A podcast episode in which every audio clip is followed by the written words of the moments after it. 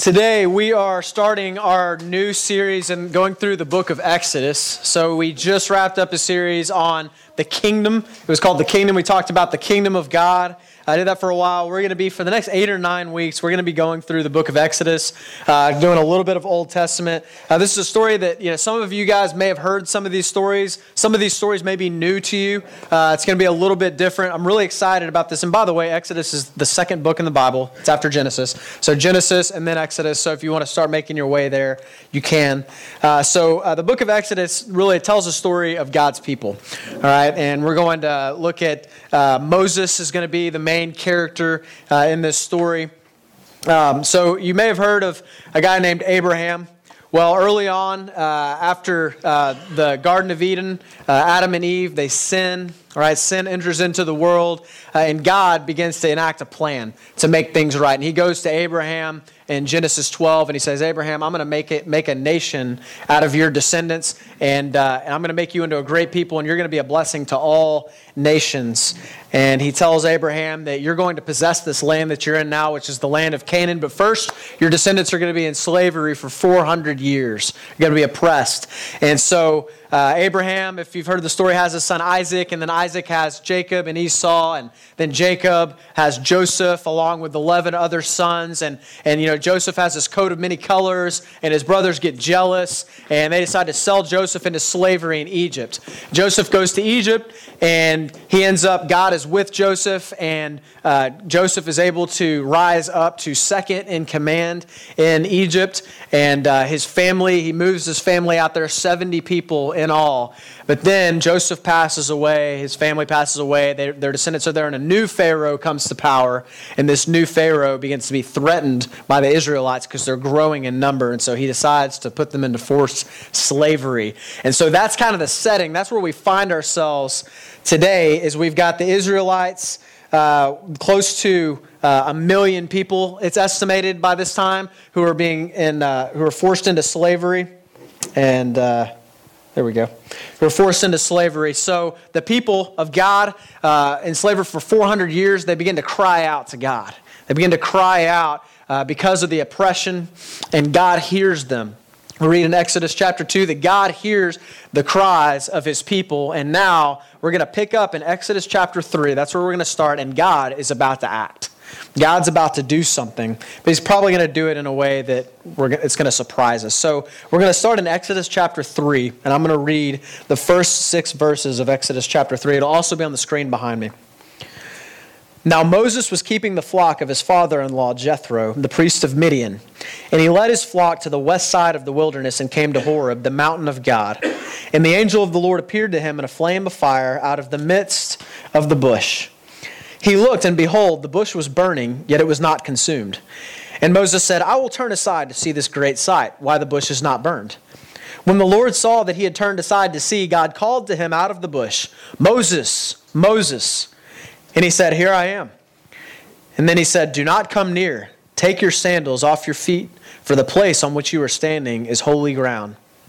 And he said, I am the God of your father, the God of Abraham, the God of Isaac, and the God of Jacob. And Moses hid his face, for he was afraid to look at God. So in this passage, Moses meets his maker.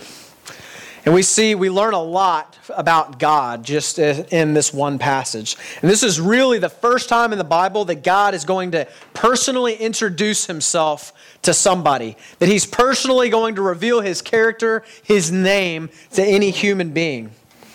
And we see a few things about God here. Number one, we see that God is compassionate. In verse 7, if we were to read just one more verse ahead, uh, it says, The Lord said, I have surely seen the affliction of my people who are in Egypt, and I have heard their cry. Because of their taskmasters, I know their sufferings. God knows your sufferings. God knows the sufferings of his people. God is compassionate. We also see that God is holy. So Moses is approaching, and, and he says, Stop right there. Don't come any closer. Take the sandals off of your feet. The, the place that you are standing is holy ground. Holiness, that word holiness, it means other than. It means of a totally different essence. And you see, human beings, because we have sin in our lives, we cannot dwell in the presence, God cannot dwell in the presence of sin or sinners. God is totally pure, He is totally other than us. And I don't know about anybody, I don't think there's anybody in here that would say, Yeah, I'm totally pure and totally perfect, and I've never messed up in my entire life. I don't think there's anybody here that would say that.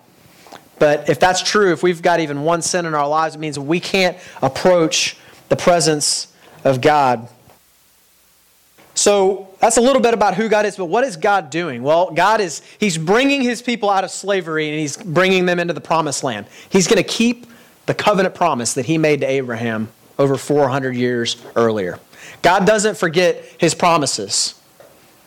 You know, I think, I imagine that the people of Israel, uh, they were, number one, probably doubting that God was going to keep His promise to bring them into the promised land. And number two, uh, there were so many generations removed, they probably had forgotten completely. They may have just forgotten about the promise altogether. Anybody identify with that? You feel like maybe you've been suffering for so long, or you've been going through something for so long, you just begin to doubt that maybe God's not even there. Maybe He doesn't even care. Maybe God's not really going to keep His promises. I'm sure the people of Israel felt like that before. 400 years is a long time to be in slavery, it's a lot of generations but he's going to keep his covenant. Number two, God is going to demonstrate his power. Here's a key theme that I want you to remember as we go throughout this series. You're going to hear this a lot. You're going to hear this phrase that they may know that I am the Lord. God's going to do what God's going to do because he wants Israel and he wants Pharaoh and he wants Egypt to know I am the Lord. The key teaching around this is that the universe revolves around God for his glory, not me for my glory. That's one of the biggest teachings we're going to see in the book of Exodus. And lastly, who is God using? Well, God's going to use this guy named Moses. Now, Moses is 80 years old by this time, and he's a shepherd. When we think of Moses, we might think of him as a hero. Maybe you saw that movie Exodus. I didn't see it, but I heard it was kind of weird. Um, but, you know, Moses is, I don't think he's like that in the movie, okay? He's not that guy in real life. Moses was a quite average, ordinary man. It's this ordinary man that God's going to call him. Look what God calls him to do in verse 10, Exodus 3:10. He says, "Come, I will send you to Pharaoh that you may bring my people, the children of Israel, out of Egypt." I want you to stop and think about what that verse is saying right there, okay? That that's kind of crazy. God comes to this 80-year-old shepherd who's in the middle of nowhere and he goes, "Hey Moses, I want you to go to the most powerful man on the entire planet." in the greatest empire that's ever been, with the hugest army, with the most wealth, and I want you to waltz up into his palace, look him in the face, and say, Hey, bro, let my people go. That's what he tells him to do. That's crazy. That's crazy. Matt, what if God came to you and, uh, and said, Amy Lee, I want, I'm sending you right now. I want you to fly, get on a plane. I want you to fly to North, North Korea, and I want you to march right into Kim Jong un's house, and I want you to look him in the face and say, Hey, man, let all these people go. Tired of you mistreating people. How do you think that would work out for you, Amy Lee?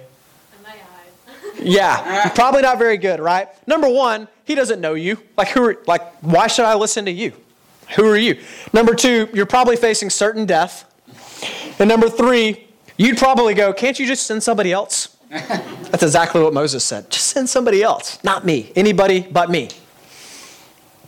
It's just like God to do this, though. God's going to use people that we wouldn't expect him to use. What about you? Maybe you have a failed past. Maybe you feel like you've blown it in your life or that you've run out of chances for God to really do something unique in your life. Maybe you feel insignificant or you feel like you're not very gifted. You look at the people around you and you think, well, God could use them, but there's no way God could ever really want to use me. Or maybe you don't really know what your purpose is, and like Moses, you're kind of just wandering around in the wilderness with some sheep. And you've kind of just resigned yourself to a life of eh, ho hum. Well, then you have a lot in common with Moses. And Moses had a lot of the same objections that you probably have. And so, for the rest of our time, what we're going to do is we're going to look at the objections that Moses had to God's call on his life, and we're going to see how God responds. And I think you're going to find that you can relate to a lot of Moses' objections that he has for God's call on his life. So let's go ahead and let's jump right into it. Let's look at uh, objection number one or excuse number one. It's in verses 11 to 12, and it's this I'm not qualified. Moses said, I'm not qualified. Look what he says in verse 11 and 12. But Moses said to God, Who am I that I should go to Pharaoh and bring the children of Israel out of Egypt? And God said, But I will be with you, and this shall be the sign for you that I have sent you. When you have brought the people out of Egypt, you shall serve God on this mountain. So let me give you a little bit of background, real quick, on Moses' failed past. So Moses was born an Israelite. But he was born during a time when Pharaoh had given a decree that every single male Israelite that was born should be thrown into the Nile River and drowned.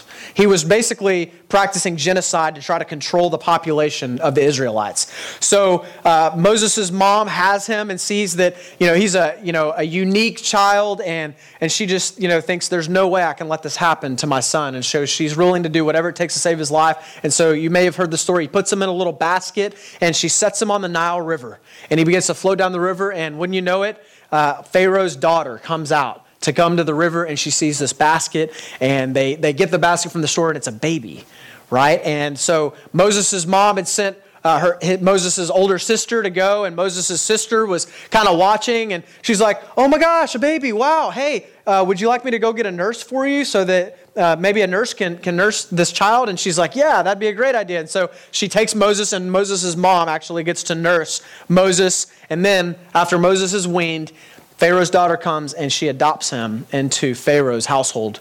And Moses grows up in Egypt, but Moses knows he's an Israelite, and one day as he grows up he comes outside and he sees one of his people being beaten by some Egyptian taskmasters. He sees an Israelite being beaten, and, and, and this, the, the injustice of it uh, rose up in Moses' heart. He saw it, he was indignant, and Moses, you know, turned into like a civil rights activist. He's like, oh, heck no, bro, I'm going out there. And he goes and he kills this Egyptian taskmaster.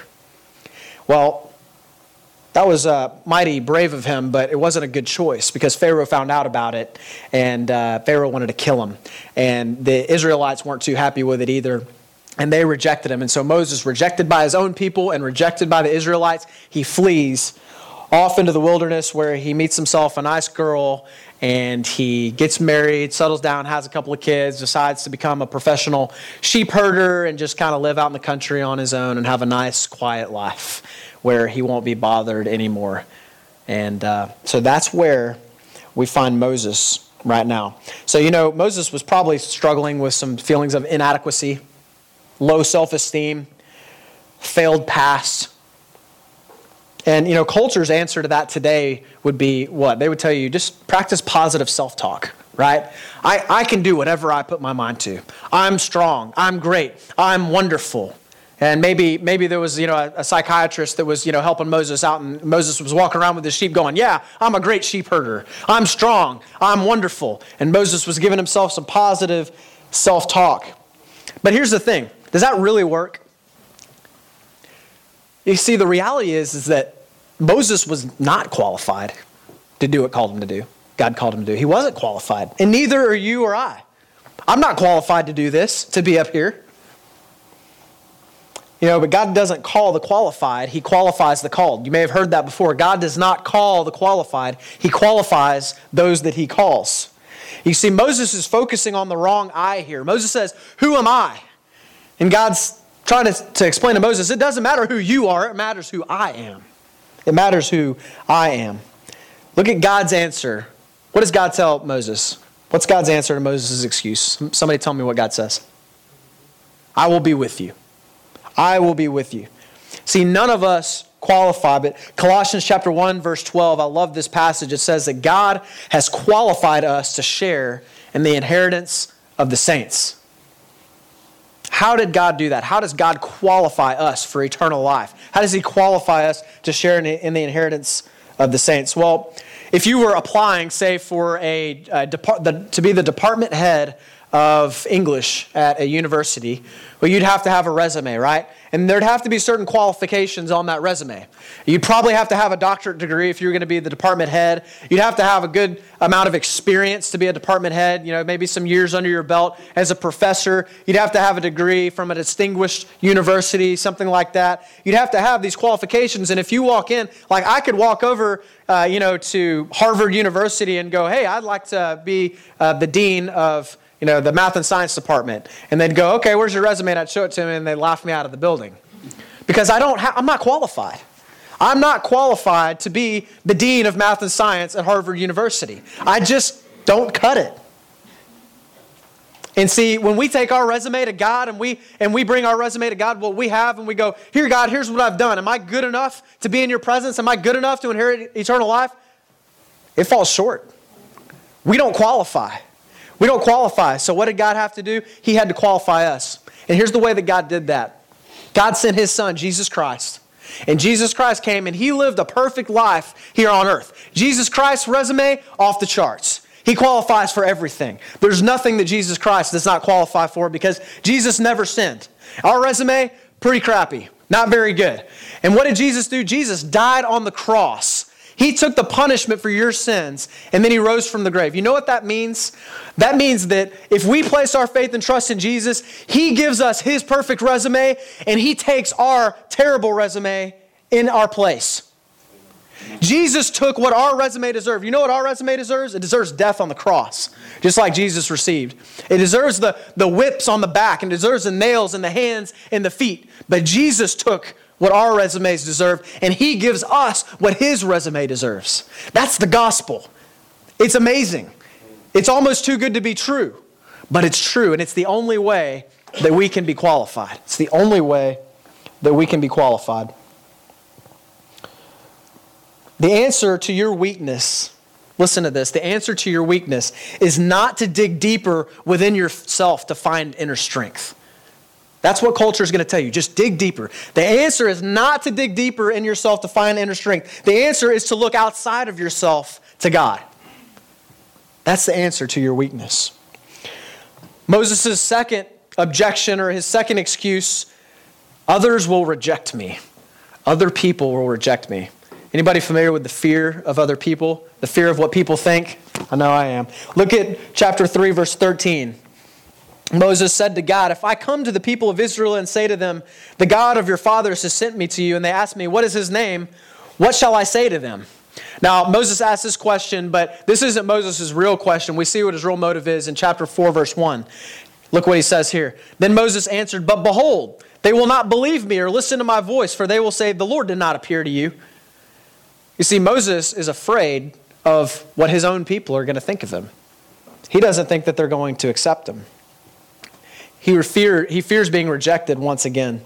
Um, there's, a, there's a Christian hip hop artist uh, named Lecrae. Some of you guys know him. He's got a line in a song uh, that I love. He says, uh, he says, We live for their acceptance and we die from their rejection. He said, We live for other people's acceptance and we die from their rejection. Is that not true in our lives sometimes? Is that not true? I mean, you think about uh, even even junior high kids. Um, you know, maybe you've heard a, a, junior high girl say something along the lines of when she gets embarrassed to school, she's like, "My life is over," right? And you know, in reality, you know, we would look and go, "Well, your life's not over," but we can do the same thing as adults, right? We're terrified about our reputation, right? We don't want to be embarrassed publicly. We don't. You ever been rejected before?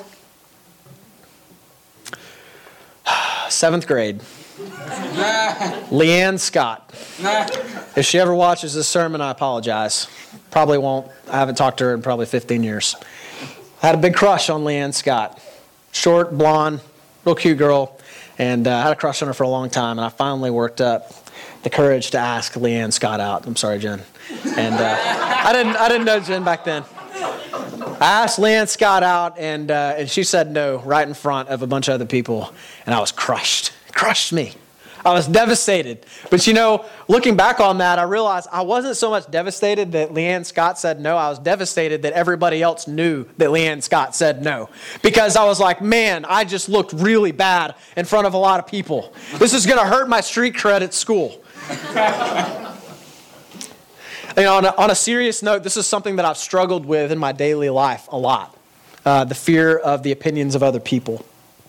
As a kid, I always tried to fit in, and you know, my happiness rose and fell based off of you know whether I was kind of fitting in with the cool group or whether people loved me and respected me. Uh, if I was not feeling loved and accepted and respected, uh, I had some I had some depression that I struggled with during those times.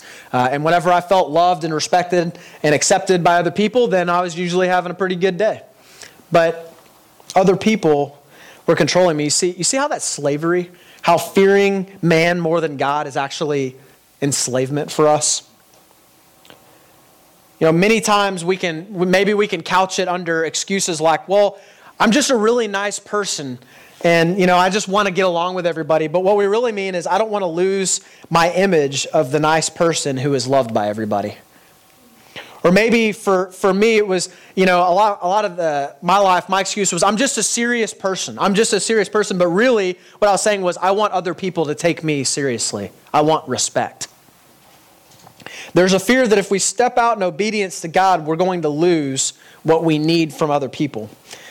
Ed Welch, in his book, uh, it's called Running Scared Fear, Worry, and the God of Rest. If you struggle with any type, and even if you don't a lot, fear, anxiety, anything like that, I can't recommend this book enough. It has been transformative in my life. Uh, it's just incredible. Here's a quote from the book. He says, Whatever you think you need will control you. If you need something from other people, whether it's love, acceptance, or approval, they hold the keys to something very valuable to you. You will live in fear that they might not deliver. You will fear those who are the gatekeepers to the fulfillment of your needs. Here's the underlying belief when we fear other people, when we fear the rejection of other people. What we're really saying we believe is that other people have something that I can't get from God. Other people can give me something that I can't get from God, and so uh, therefore I need them. I need what they can give me. Could be the fear of being open about our faith. Could be the fear of uh, sharing it because we need their approval. So, what's the solution? The solution is that we need to see that God is bigger and better than the people we fear.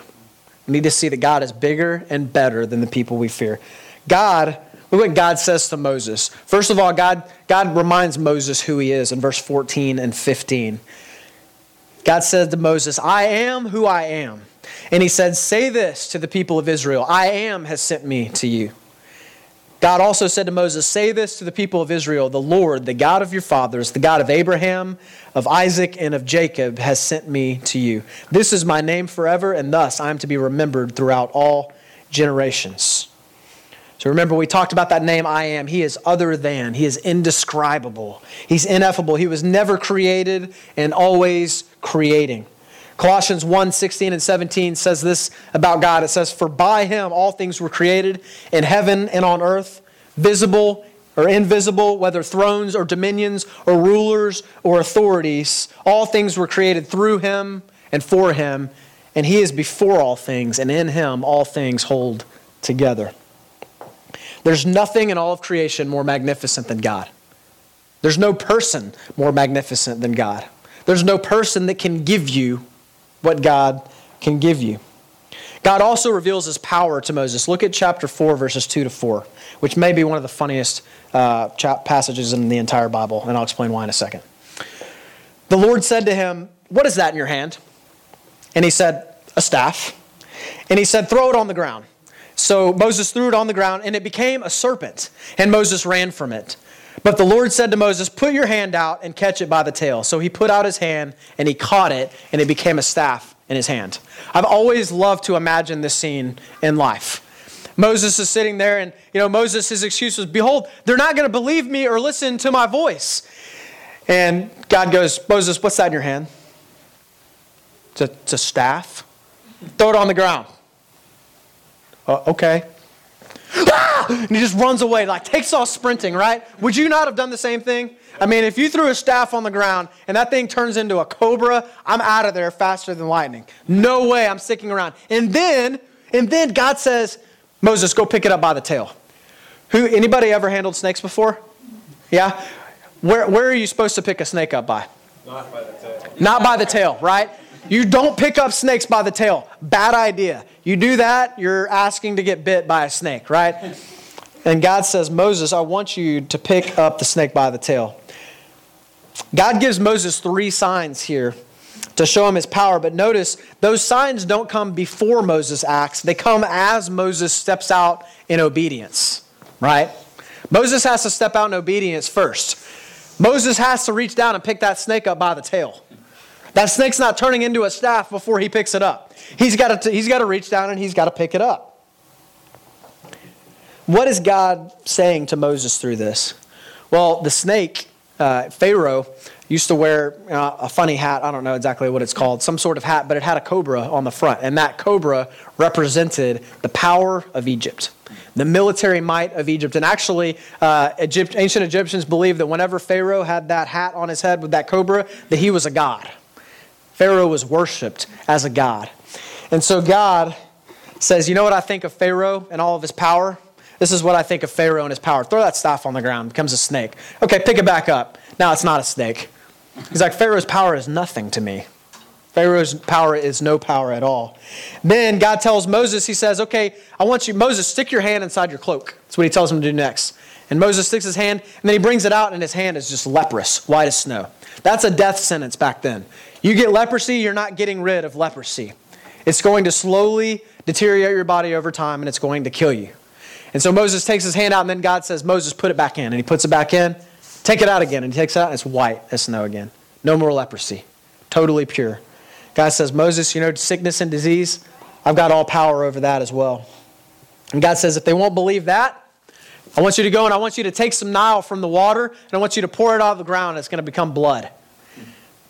Says, take some Nile. And the Nile River, when you think of uh, when you think of certain countries, you know, there's certain defining characteristics. And when we think of Egypt, I would think the, one of the first things that come to mind is the Nile River. Because without the Nile River, there is no Egypt. Uh, all of their all of their crops were grown on the side of the Nile River. Uh, they worshipped the Nile River. Also, the Egyptians worshipped a lot of things. They worshipped everything but God, it seems. But uh, the Nile River was their lifeline, and that was everything to them. And God says, "I've got power over that too." But none of those signs come to Moses until Moses steps out in obedience. Here's the thing: we want guarantees from God, but God says that our guarantee is that I am has sent me.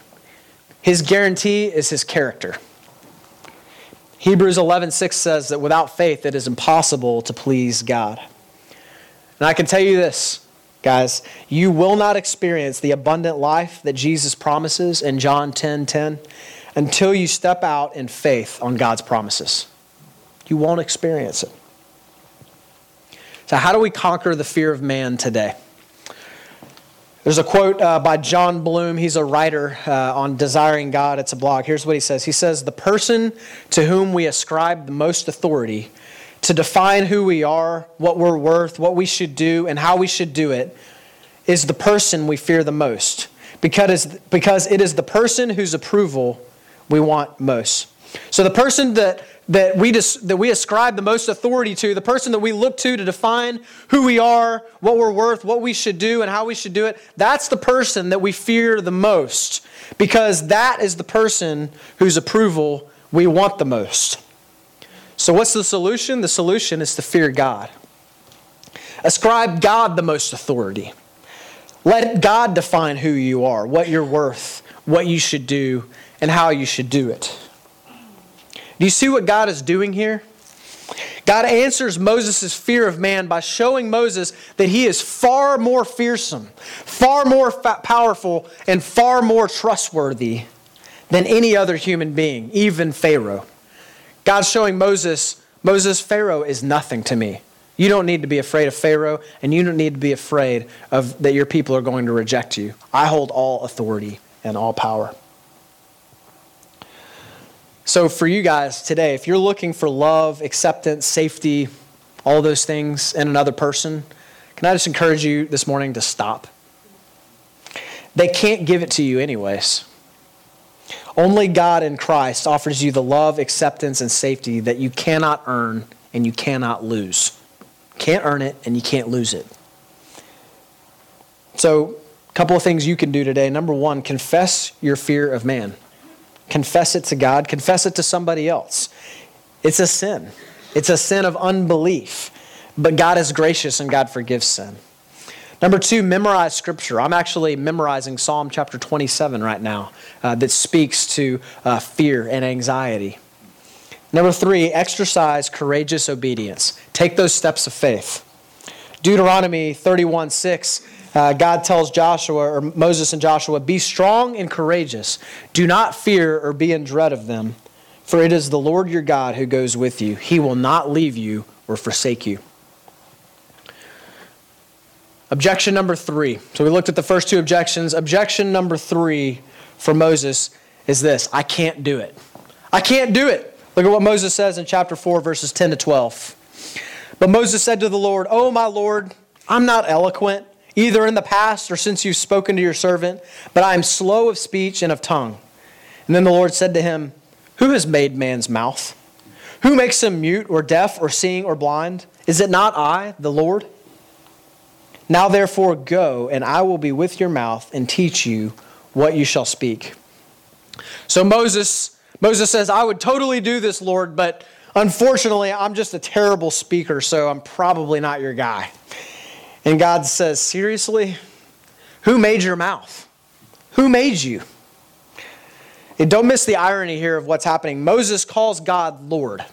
Now, that word Lord, it means, it, it literally means sovereign master. So Moses is like, sovereign master, the one that I will obey no matter what, the one that who whatever you tell me to do, I'm going to jump when you do it. Sovereign master, I can't do it. No. He calls God Lord and then he says, I can't do it. What Moses is doing here is Moses elevates his own inabilities over God's sovereignty. He elevates his own inabilities over God's sovereignty. We do this all the time. We do this all the time. We, we start looking at ourselves and our own inabilities, and we take off our eyes off of God and His ability. This happened with, with Jeremiah. The prophet Jeremiah had a similar excuse when God called him. And Jeremiah chapter 1 says, Then I, uh, God calls Jeremiah to go to the people and prophesy. And he says, Ah, Lord God, behold, I do not know how to speak, for I am only a youth. But the Lord said to me, Do not say, I am only a youth, for, to, for all to whom I send you, you shall go, and whatever I command you, you shall speak. Do not be afraid of them, for I am with you to deliver you, declares the Lord. Sounds pretty familiar, doesn't it? Sounds pretty much like what God is telling Moses here. Can I just tell you, God is probably going to call you to your weaknesses. whatever you think your weaknesses are, that's probably the thing that God's going to call you to. God's answers, God has several answers to our I can't. I think God's main answer to our I can't is I never said you could. I never said you could. God says, I will be with you and I will teach you what you shall say. See, here's one thing, a couple things I want to point out. Number one, God knows your weakness. He knows your weakness already. You don't have to tell him. Moses didn't have to tell God, but God, you may not have known this, but I'm not really a good speaker. God's like, dude, I know I made you. I made you that way. I made your mouth. He wouldn't call you to something he's not going to equip you to do. God's not going to call you to something that he's not going to equip you to do. We have to come back to that faith expressed in obedience thing. He's not going to equip us until we respond in obedience to the call. So if you're waiting to be equipped before you go, you're going to be waiting your entire life. You got to go and then you're going to get equipped. You've got to go and then you're going to get equipped. Number two, God gave you your weakness so that you will learn to depend on Him and not yourself. The Apostle Paul expressed this really well in 2 Corinthians 1 9. He says, uh, they were experiencing an intense time of persecution, and he's writing, recounting this to the church in Corinth, and he says, We felt that we had received the sentence of death. That's how bad it had gotten. We felt we had received the sentence of death, but listen to this. But that was to make us rely not on ourselves, but on God who raises the dead. You see, they were at the end of their rope. Paul and his team were at the end of their rope. There was nothing more that they could do, but Paul recognized that it wasn't up to me and my strength to get this job done. It was up to me to rely on God who raises the dead. Another thing to point out here is that God chooses to work through your weakness so that he gets the glory. God chooses on purpose to work through your weakness so that he gets glory. Remember that theme in Exodus? That they may know that I am the Lord? You're going to see it over and over in this book. Over and over, we're going to see God's people come to the edge of despair.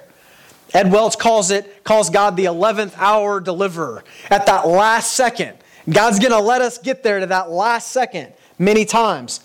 God's going to let the people of Israel get into impossible situations on purpose. And He's going to let you do the same. God designed you with your weaknesses, He designed you with them.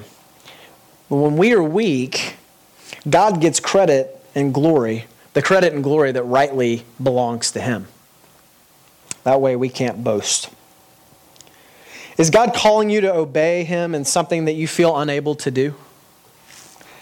Maybe it's speaking up against bullying at school and befriending the unpopular. Maybe it's going overseas to take the gospel to an unreached people group. Maybe it's just sharing the gospel with your coworker. Or maybe it's laying down an addiction or a persistent sin that has control over you. What we need to do is we need to abide. In John 15, 5, Jesus said, Apart from me, you can do nothing. Apart from me, you can do nothing. And I think, we see that clearly here. That's what God's trying to tell Moses. Moses says, I can't do it. And God says, I never said you could. You've got to abide in me. You've got to, you've got to lean into me to get the strength to do what I'm calling you to do. Guys, if you aren't spending time soaking in God's word, making your requests known in prayer, and listening to Him in prayer, you shouldn't be surprised that you're living in fear and avoiding obedience to God. You shouldn't be surprised. Because if you're not abiding, you're going to continue to live in fear.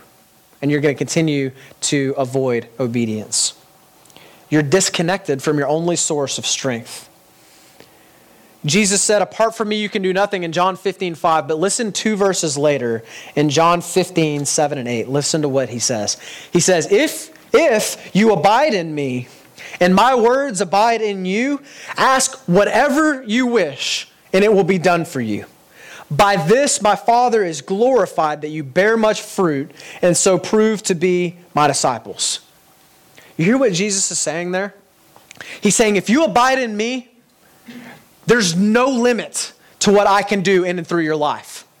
Ask whatever you wish, whatever your weakness is, I'll supply the strength in the midst of it. If you abide in me, and then he says, This actually glorifies my Father.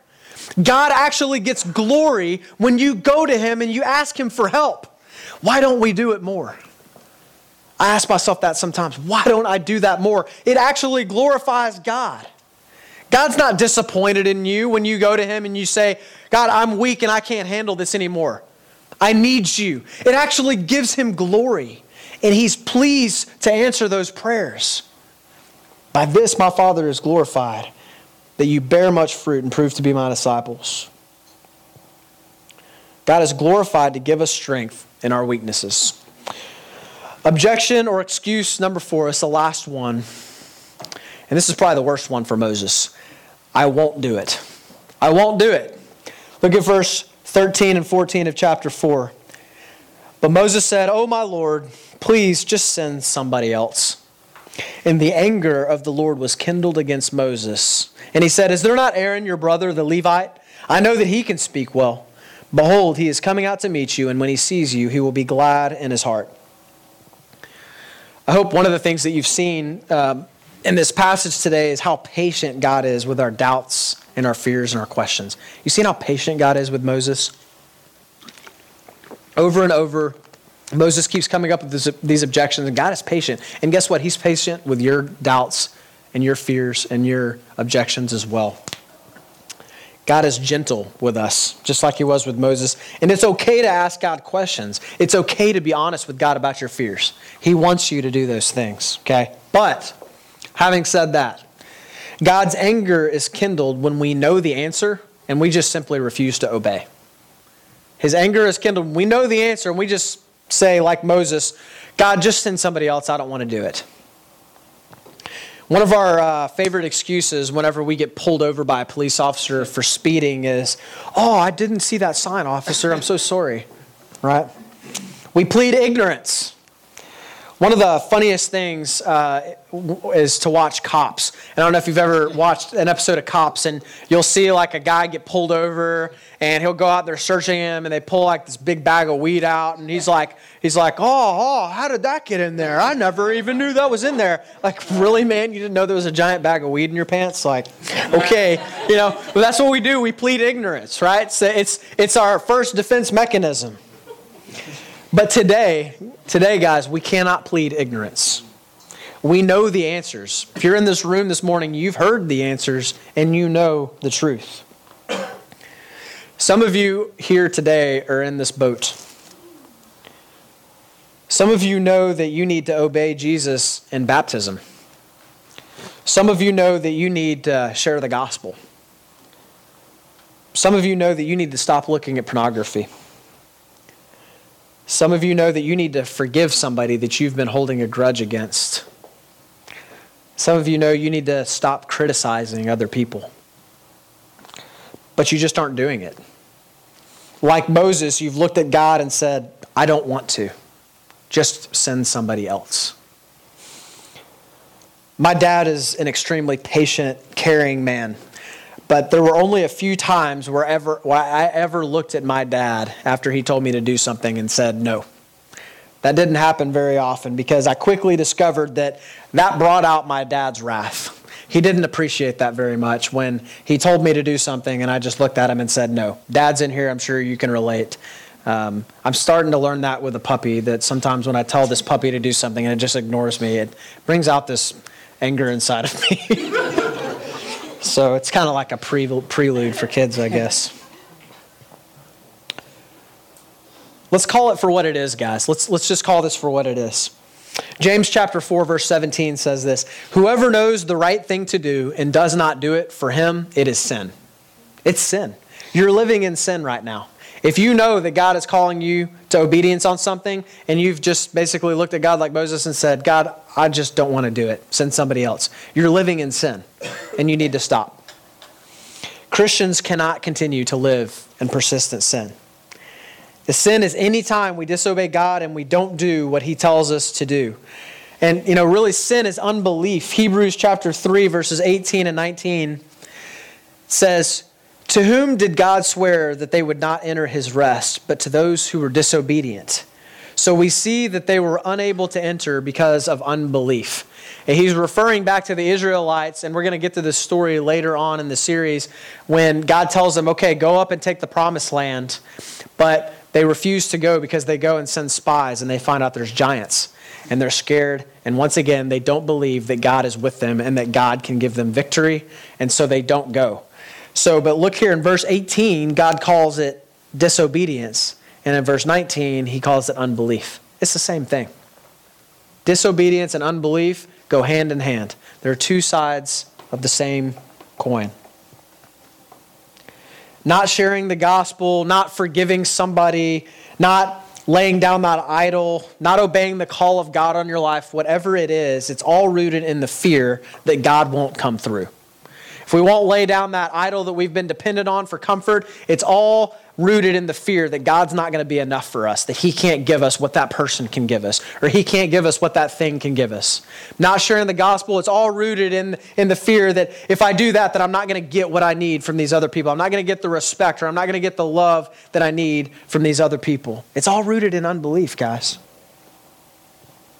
The answer, though, is not to beat yourself up and try harder. It's not to beat yourself up and try harder.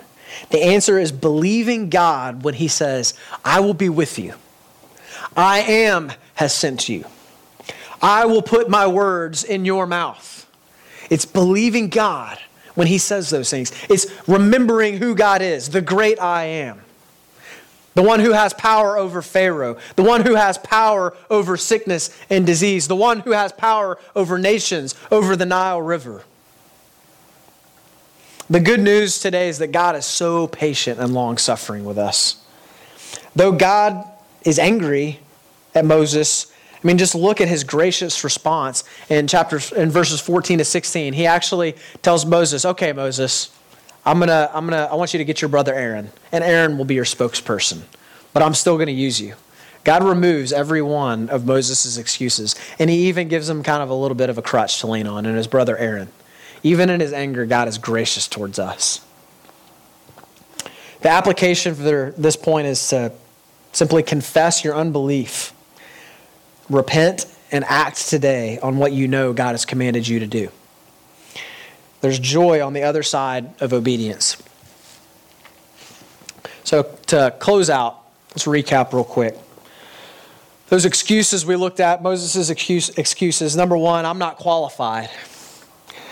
Others will reject me. I can't do it. I won't do it. Tony Merida points something out. He's a, he's a pastor and a commentator, uh, and he points something out about this passage. I want you to listen to what he says. He says this God responded to each of Moses' excuses and questions with statements about his own sovereignty and power. You notice that? Every one of Moses' excuses, God responded in the same way. He responded with statements about his own sovereignty and power. The big idea is, is simply this the answer to all of our fears and our objections is not found in looking to ourselves, but to God. The answer to our fears and objections are not found in looking to ourselves, but to God. The NIV application commentary says, however legitimate their concerns may be, they are in the final analysis irrelevant. God is greater than their inadequacies, lack of experience, or talent. So, whatever excuse you can come up with for why you can't walk out in faith on God's call in your life today, it's irrelevant. God's call in my life is dangerous. It doesn't matter. I'll get rejected. Doesn't matter. I'm not qualified. Doesn't matter. It's irrelevant. It's irrelevant because it doesn't lie within you. The strength doesn't lie within you. The answer doesn't lie within you. So any I excuse you come up with, it's irrelevant because it's not about you, it's about Him. Who am I? Doesn't matter. I will be with you.